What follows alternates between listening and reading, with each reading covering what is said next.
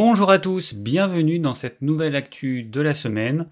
Alors aujourd'hui le programme est chargé, donc on va démarrer tout de suite avec mon repas du jour pour vous donner des idées sur ce que je mange tout simplement. Alors on va commencer par une assiette de crudités, mais pas que, parce que les asperges sont cuites. Donc de la salade verte au fond, un petit peu de chou chinois sur la droite, de la courgette râpée, un peu d'aillé, et puis les asperges vertes qui ont été cuites juste comme il faut pour qu'elles soient euh, légèrement croquantes. Une assiette très très verte aujourd'hui.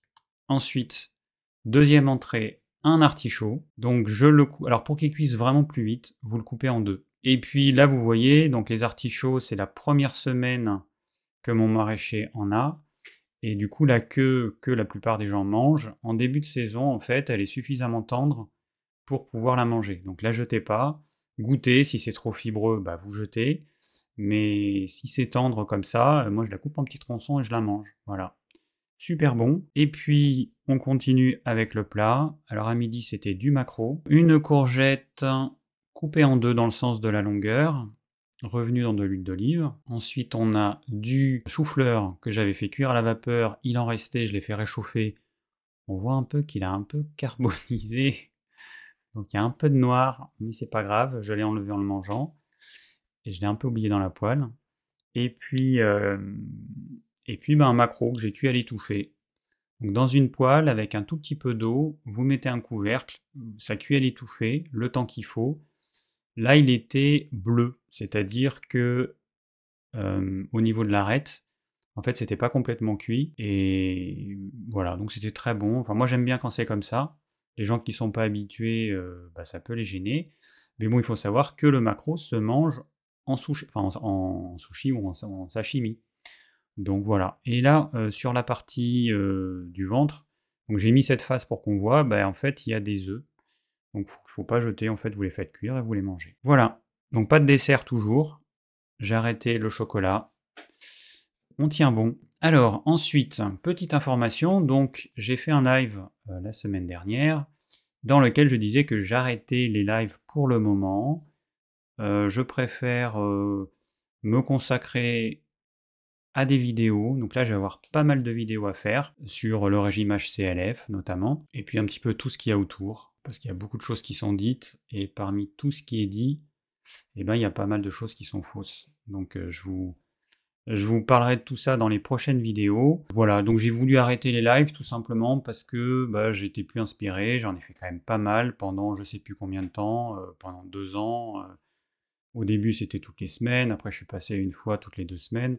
Ça fait beaucoup, c'est quand même euh, le fait d'avoir un jour qui est bloqué comme ça régulièrement, ça rajoute un petit peu de charge mentale et voilà, j'en ai déjà assez. Donc Désolé pour ceux qui, euh, bah, qui attendaient ce moment. Bon, en contrepartie, il va y avoir des vidéos. Alors autre chose, je vais vous parler d'un nouveau complément alimentaire qu'on a reçu. Dans les nouveautés, vous voyez, on a le psyllium bio en poudre. On a le psyllium bio qui est en gélule, mais comme euh, donc c'est la même matière première qui est utilisée dans les deux produits. Mais comme on utilise des gélules en pullulane, des gélules végétales en pullulane, on ne peut pas mettre que c'est bio. Voilà, c'est la réglementation des produits bio en France qui est comme ça, c'est une aberration. Alors que si on utilise une gélule végétale en HPMC, donc en hydroxypropylméthylcellulose, pas très naturel quand même, euh, là on a le droit de faire certifier le produit bio. C'est pour ça que la plupart de nos concurrents, ils font le choix d'utiliser cette gélule moi j'appelle euh, une gélule marketing et une gélule qui en plus est mauvaise pour la santé. Et donc ils peuvent labelliser leurs produits bio. Nous on a fait le choix de continuer à utiliser des matières premières bio, même si on ne peut pas en faire la promotion et l'afficher sur nos produits. Euh, ensuite on a la vitamine D3 plus K2. Alors c'est hyper intéressant. Il se trouve qu'il y a des personnes qui sont carencées en vitamine D et en vitamine K et que euh, l'association des deux permet une meilleure assimilation du calcium. Donc à ce propos-là, on a un produit qui s'appelle Calcium Fort, donc ça c'est des nouveautés, qui est euh, du calcium sous la même forme que celui qu'il y a dans nos os. Nous avons le MSM, un anti-inflammatoire euh, à base de composés soufrés, le perméaphore qui donc permet d'aider à diminuer la perméabilité intestinale du fer uniquement pour les personnes qui sont carencées en fer. Et puis le nouveau produit là qu'on a reçu il y a quelques jours, c'est l'acide hyaluronique fort. Alors quand on met le mot fort, généralement c'est pas pour rien. Donc l'acide hyaluronique, on le trouve en général à des dosages compris entre 100 mg par gélule et 200. Et nous, comme vous pouvez le voir, on a mis 300 mg par gélule. Vous avez toujours une gélule en pullulane, une gélule végétale en pullulane. Et quand on a besoin, l'agent de charge qu'on utilise, c'est la fibre d'acacia. Voilà. Donc vous regarderez hein, si ça vous intéresse. Je ne vais pas m'étendre là-dessus. Une petite fiche produit sympa. On rajoute petit à petit des logos sur nos produits. Voilà. Donc ça, c'était pour les compléments alimentaires nouveaux sur Digiform. Alors ensuite, je vais vous parler de... ah oui, je vais vous parler de la vidéo de Cynthia. Donc je vous en avais parlé il y a deux semaines mais j'avais oublié de, préciser quelque chose. Alors pour le moment, euh, bah, mes échanges avec Cynthia, ça se résume à un monologue par mail. Je lui ai envoyé un mail, c'était quoi? C'était le lundi, euh, lundi 8. Elle m'a répondu le samedi qui a suivi. Euh, moi, je lui ai envoyé bah, mon parcours. je lui ai dit que bah, j'ai fait mes études au CHMN en 1996. Ensuite, euh, j'ai fait une formation avec Robert Masson à son école qui s'appelait le CENA, C-E-N-A.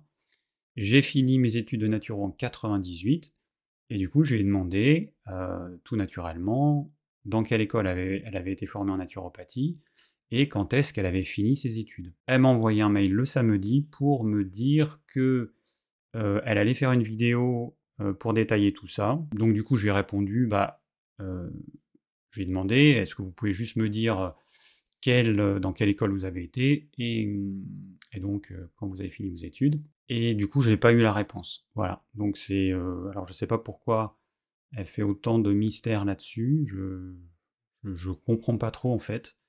Il n'y a, y a, rien d'extraordinaire à, bah, dire dans quelle école elle a fait ses études de naturo. Bref, donc pour l'instant, j'en sais pas plus. ce que je voulais vous demander, c'était s'il y a des personnes qui ont suivi ce régime HCLF, donc High Carb Low Fat, un régime qui donc contient 80% de glucides euh, ou de sucre et 10% de, de, graisse et 10% de protéines. Enfin maximum, maximum, parce que en écoutant pas mal de vidéos, je me rends compte qu'il y a une peur euh, du gras qui est assez, euh, assez folle. Donc voilà, s'il y a des personnes qui ont suivi ce régime ou un régime qui s'en rapproche, sachant que c'est du HCLF vegan, ça veut dire aucun produit animaux. Voilà, donc ça m'intéresserait. Donc à ce moment-là, vous pouvez me l'envoyer par mail à euh, dav, D-A-V, hein, les trois premières lettres de David, ormevert.fr, tout simplement. Et puis, bah, du coup, je prépare la vidéo en réponse à la vidéo que m'a faite Cynthia. Bon, j'ai vu qu'elle avait supprimé euh, la plupart des commentaires que euh, vous aviez laissés euh, sous sa vidéo. dans le mail qu'elle m'a envoyé, elle m'a dit que mes abonnés avaient déposé des commentaires hyper agressifs. Alors, bah, d'après moi, ce que j'ai pu voir, c'est faux. Il n'y avait aucun commentaire agressif. Il y avait notamment des commentaires euh, bah, qui parlaient juste de moi, qui disaient que j'étais quelqu'un de sensé. Euh. voilà, donc il y a beaucoup de censure. Hein. Il y a vraiment beaucoup de censure. Alors évidemment, elle gère sa chaîne comme elle l'entend. Hein. C'est ce qu'elle m'a dit clairement euh, dans son mail. Ok, mais je trouve quand même que ça manque d'ouverture et que dès qu'il y a bah, des paroles discordantes, c'est censuré. Voilà. Vous verrez dans ma vidéo, en tout cas, je prends le temps de bien, bien la préparer pour, euh, voilà, pour avoir quelque chose qui, tient la route. Alors, autre chose, euh, il y a Fabien qui m'avait demandé par mail où j'en suis de la douche froide. Alors, la douche froide, j'ai arrêté. Euh, j'ai arrêté quand? En novembre d'il y a un an et demi. Pourquoi j'ai arrêté? Donc ça faisait plusieurs années que je faisais ça, j'ai arrêté parce que systématiquement en novembre, euh, l'eau froide devient froide d'un coup. Hein. Chez nous, il fait doux, on est dans le sud-ouest, il fait doux, et puis tout d'un coup, coup de froid, et l'eau froide devient vraiment froide. Et moi, comme un débile, eh ben, au lieu de commencer par du tiède, ou en tout cas la même température d'eau que euh, ce que j'avais euh, la veille par exemple, ou trois jours avant, eh ben, je, mets toujours, je mettais toujours que du froid. Résultat, ça me faisait un électrochoc, et tous les ans en novembre, je me bloquais parce que je me crispais. Rendez-vous chez l'ostéo à chaque fois. Et voilà, du coup, bah, j'ai décidé d'arrêter parce que bah, je suis quand même soumis au froid. Le bureau dans lequel je suis en hiver, il peut descendre euh, autour de 13 degrés. Donc quand on est assis dans une pièce à 13 degrés, c'est froid. On a plein de parties de la maison qui sont froides. L'endroit où on mange, là, on a réussi à aller vers les 17 degrés. Euh, du coup, c'est froid. Et je me rends compte que mon corps est soumis au froid, et donc rajouter encore la douche froide, bah, c'était peut-être trop. Donc voilà. Alors après, je vais continuer à, la prendre euh, en été, mais encore une fois, ça fait beaucoup de choses euh, tout à l'heure, je parlais de la charge mentale, bah, ça, fait quand même beaucoup de choses. Et à un moment donné, bah, voilà, il y a la vie quotidienne, il y a du stress dans nos vies quotidiennes généralement. Il y a plein de choses qui, qui s'ajoutent. Et là, ça faisait trop, tout simplement. Alors ensuite, je vais vous parler de un documentaire que j'ai vu, qui s'appelle Jeunesse en fumée. Bon, je regarde plein de trucs différents, et c'est vrai que celui-là, euh, bah, il m'a quand même appris quelques, quelques trucs.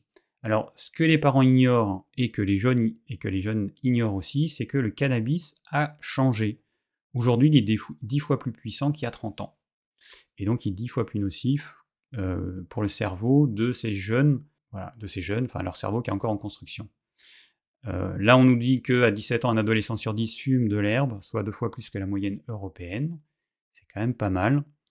Donc là, c'était un, reportage euh, sur la France. Euh, quand un jeune fume du cannabis, les molécules du cannabis vont se fixer sur le récepteur des neurones, ce qui va entraîner des difficultés de concentration, des pertes de mémoire, et ça va également diminuer la motivation du jeune vis-à-vis de ses études. Et ça va aussi diminuer sa motivation à faire des choses de la vie courante.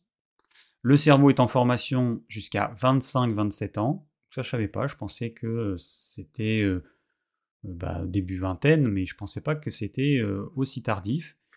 Et donc le cannabis va entraîner une modification du cortex qui joue un rôle dans la mémorisation et dans la concentration. Un jeune qui a fumé durant l'adolescence de façon addictive pendant plusieurs années, eh ben, il aura une modification de son conscient intellectuel à la baisse, et ça de façon définitive, même s'il arrête de fumer. Alors, bon, bah, tous ces jeunes, pourquoi ils fument du cannabis? Eh ben, La plupart du temps, c'est parce qu'ils se sentent mal, ils se sentent seuls, ils sont euh, mal dans leur peau, ils, sont en, sentent en insécurité. Bon, voilà, donc documentaire euh, intéressant qui m'a quand même appris des choses. Euh, alors, je n'ai pas, pas mis de petites photos. Un documentaire dans l'émission Envoyé spécial sur les, les, HPI, haut potentiel intellectuel. Donc ça veut dire que la personne a un quotient intellectuel qui est égal ou supérieur à 130. Alors on pourrait avoir l'impression qu'il y en a plus, mais en fait, c'est juste que euh, c'est parce qu'on en parle plus. Il y a des livres qui ont été écrits sur le sujet.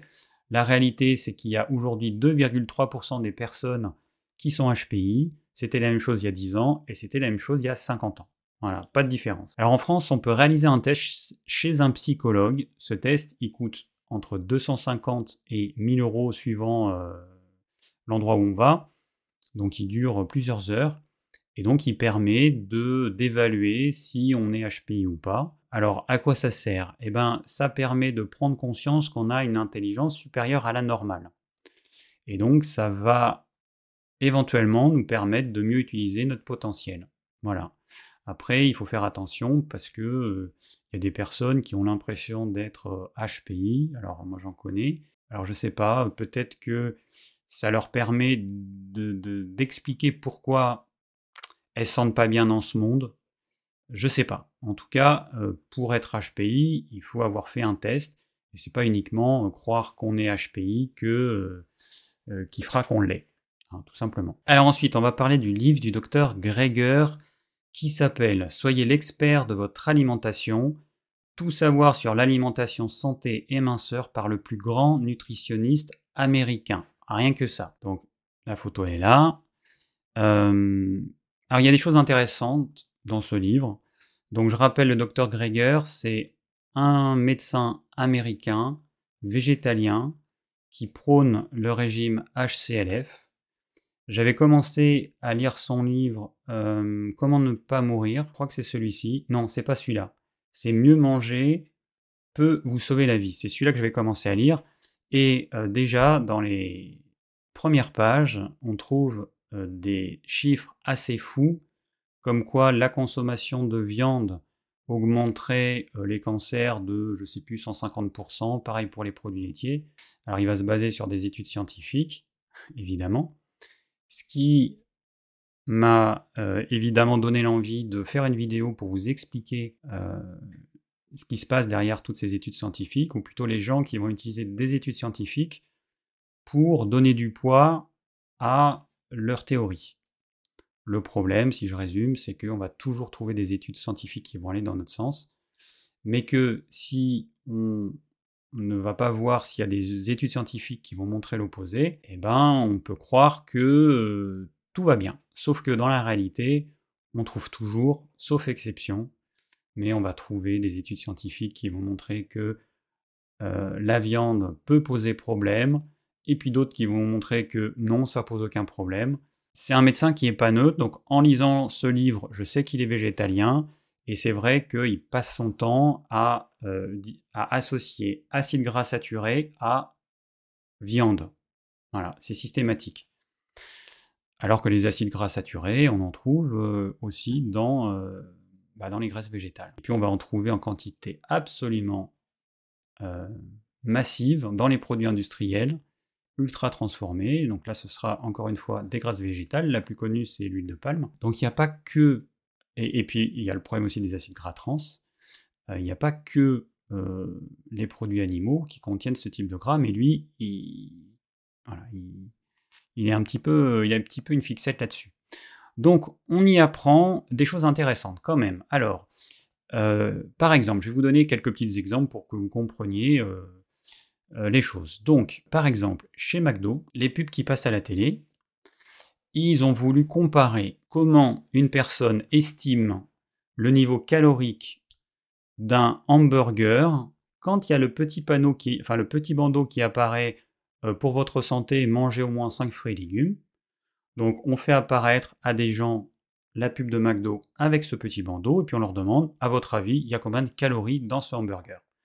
Et puis on fait pareil sans faire apparaître le bandeau.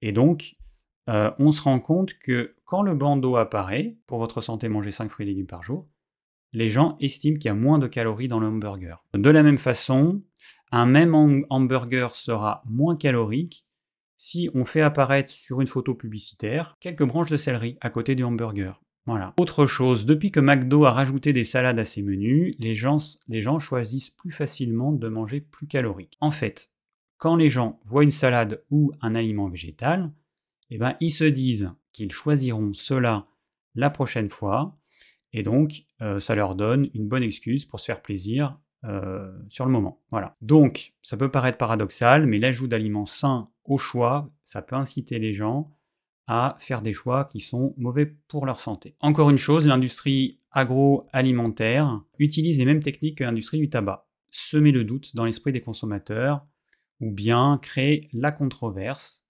Donc certaines études scientifiques indiquent que euh, le fast-food c'est mauvais, par exemple, et puis il y en a d'autres bah, qui disent que non, c'est pas si mauvais que ça. Voilà. Donc euh, dans le domaine de la nutrition, ces messages contradictoires, ils vont créer la confusion chez les gens, et du coup, eh ben, les gens ne savent même plus ce qu'ils vont ou pas euh, pour eux. Autre chose, alors j'ai vu un reportage intéressant, encore une fois dans mon voyer spécial, décidément, il propose des choses qui m'intéressent. Le reportage en question, c'était celui-ci. Et si rajeunir devenait possible? Tout un programme.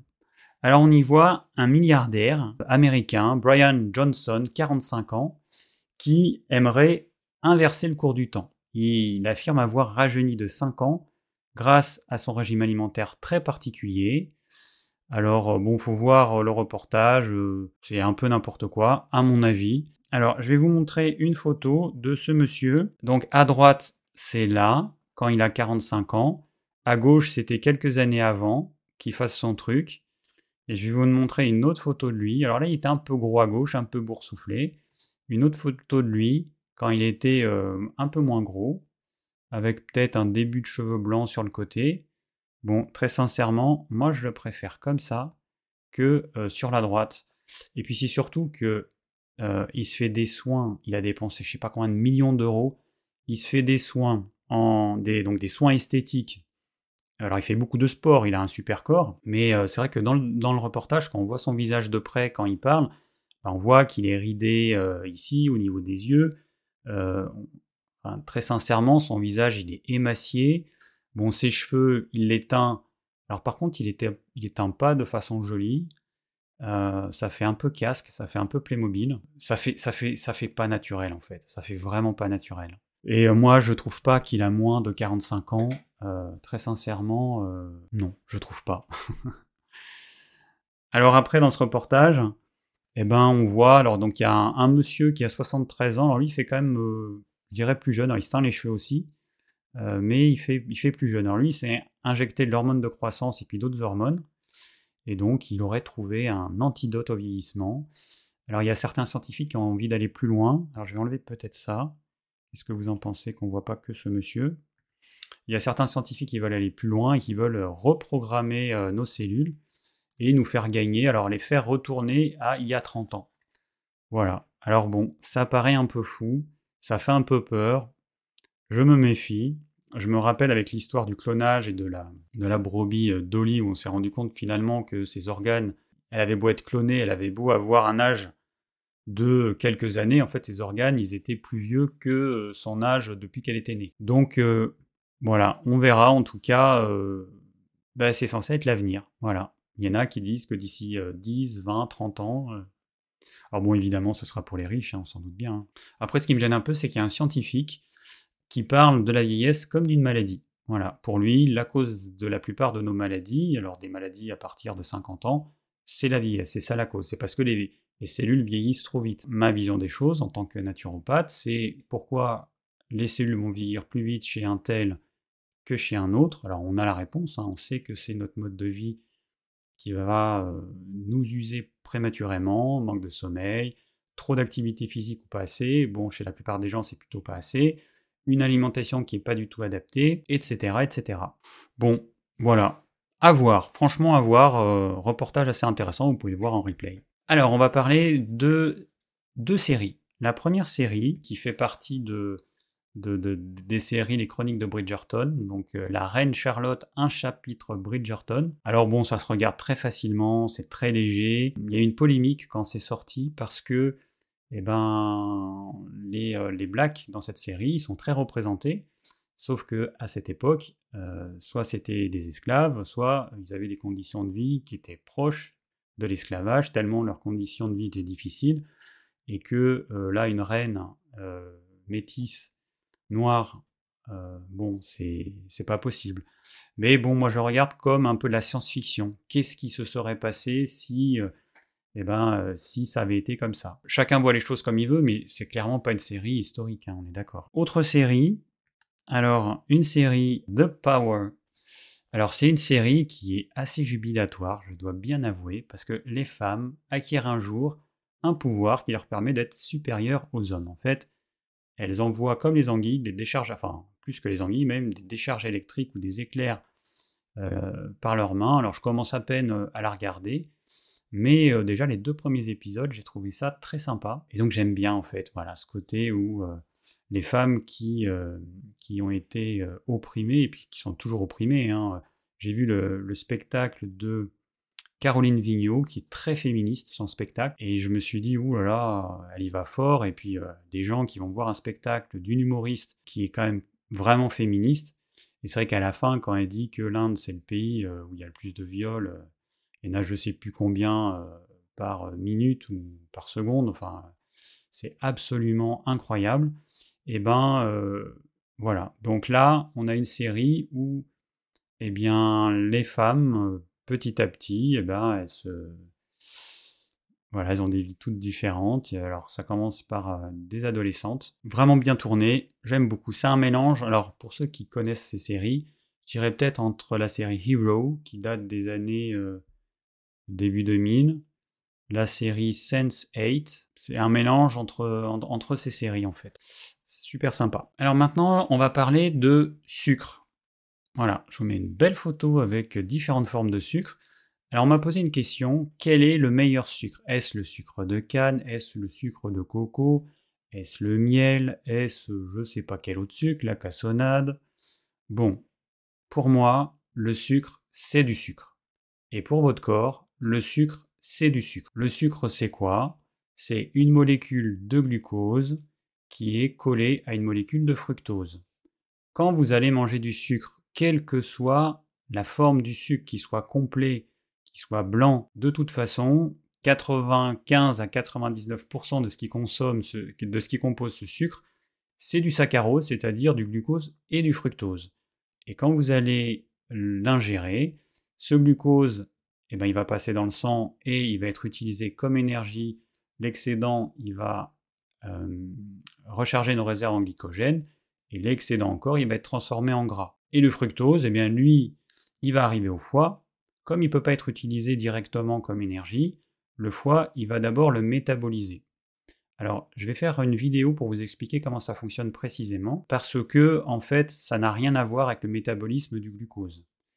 Le fructose, comme j'ai déjà dit plusieurs fois, il est transformé à l'issue de toutes les réactions biochimiques, il est transformé en différentes substances, donc on va avoir du glucose, euh, qui va pouvoir être utilisé comme énergie, mais il est très fortement transformé en triglycérides beaucoup plus que le glucose. Et puis, le déchet métabolique du fructose, c'est l'acide urique, ce qui est un vrai problème en termes de santé, et pas que pour la goutte ou les problèmes articulaires. Alors, le sucre, c'est du sucre.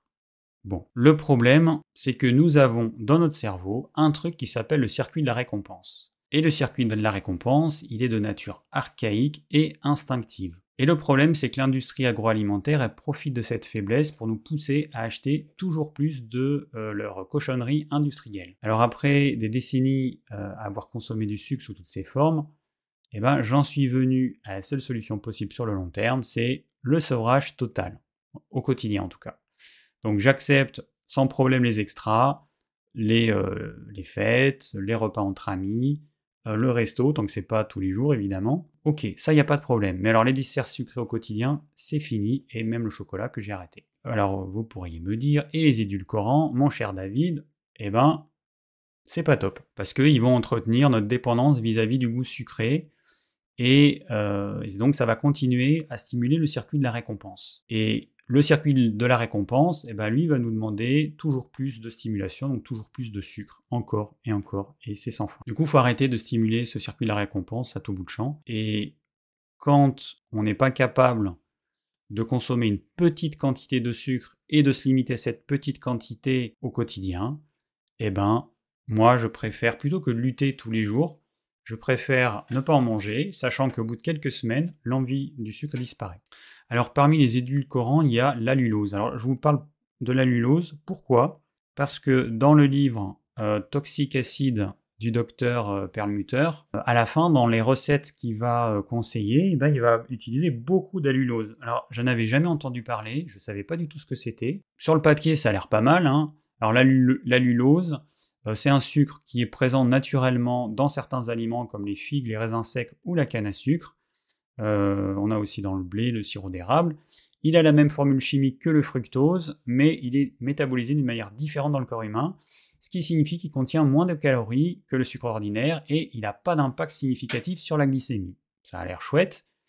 Euh, comme il est considéré comme un sucre naturel, il est souvent utilisé comme alternative au sucre de table, et euh, autres édulcorants artificiels dans les aliments ou les boissons. On a des études qui ont montré que l'allulose peut avoir des avantages pour la gestion du poids, le métabolisme des lipides et la santé intestinale. Bon, après les recherches, elles sont encore qu'au début. Mais quand on regarde ça, on se dit, c'est génial, hein. j'ai envie de ça.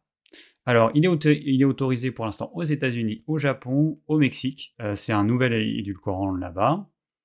Euh, il a un goût proche du sucre blanc, mais bon, voilà, pour l'instant, on n'a pas assez de recul sur ses effets, et donc euh, en Europe, il n'est pas encore autorisé. Donc c'est vrai que par rapport à la stevia, la stevia, elle a un goût de réglisse, donc c'est pas un goût neutre, et du coup, l'allulose, lui, euh, il est top parce qu'il a un goût parfaitement neutre, donc on peut le mettre dans tous les produits industriels qu'on veut, c'est génial. Donc vivement qu'ils soient autorisés en Europe, on en aura partout. Et c'est à ce moment-là qu'on va se rendre compte probablement qu'il y a des problèmes. La stevia au départ, bah, c'est une feuille hein, euh, qu'on récolte. Ensuite, on va faire passer cette feuille dans plein de réactions chimiques pour en isoler la molécule. Et on va avoir une poudre blanche toute belle. Et voilà, c'est ça le produit euh, final qui est au final euh, ultra transformé. Autre problème que pose la consommation d'édulcorants, eh ben, c'est qu'on n'éduque pas les patients à un goût peu sucré. Ça, c'est un problème. Si l'objectif, c'est de diminuer la pétence vis-à-vis du sucre, ben, les édulcorants, ils vont pas permettre de se déshabituer et le cerveau et nos papilles vont continuer à être stimulés encore et encore. Et on va entretenir euh, l'envie des aliments au goût sucré. Donc c'est pas c'est pas une bonne chose. Voilà, si on veut arrêter le sucre, la seule vraie solution, eh ben, c'est de s'en sauver, comme le tabac, en éliminant le sucre et les produits au goût sucré. Les personnes qui euh, sont attirées par le sucre, ou celles qui ont l'impression de ne pas être attirées par le sucre, ou celles qui sont dans le déni en disant que le sucre ce n'est pas addictif, bon, bah arrêtez de consommer du sucre pendant trois jours, on en reparlera. Donc le sucre, ça reste un vrai problème parce que ça va entraîner dans tous les cas une élévation de la glycémie et que même quand on utilise un édulcorant, eh bien on va quand même stimuler notre circuit de la récompense, sauf que s'il n'y a pas assez de calories par rapport au sucre naturel, ça va générer des fringales parce que notre corps, il voit qu'on est en train de, de le tromper, il voit qu'il y a un goût sucré mais il n'y a pas les calories qui vont avec, donc au repas suivant, il va nous envoyer une méga faim pour nous obliger à manger les calories qu'on aurait dû avoir. C'est un piège. Donc pour moi, il n'y a pas de meilleur sucre. Le sucre, c'est du sucre, point. Et après, la seule différence, c'est que suivant les sucres, on va avoir des niveaux de glucose et de fructose différents. Par exemple, dans le miel, on a beaucoup plus de fructose que de glucose, ce qui est un vrai problème. Dans le sirop d'agave, pareil. Donc des sucres qui, moi quand j'ai fait mes études de naturopathie, donc il y a, plus de 25 ans, je me rappelle que le fructose c'était conseillé, le sirop d'agave c'était conseillé. Aujourd'hui, bah, on sait que non, c'est absolument à éviter. Voilà, on arrive à la fin de cette actu de la semaine, j'espère que ça vous a plu. Si vous avez des commentaires, des questions, n'hésitez pas à les poser, à laisser vos commentaires sous la vidéo. Et je vous dis à très vite pour une prochaine vidéo.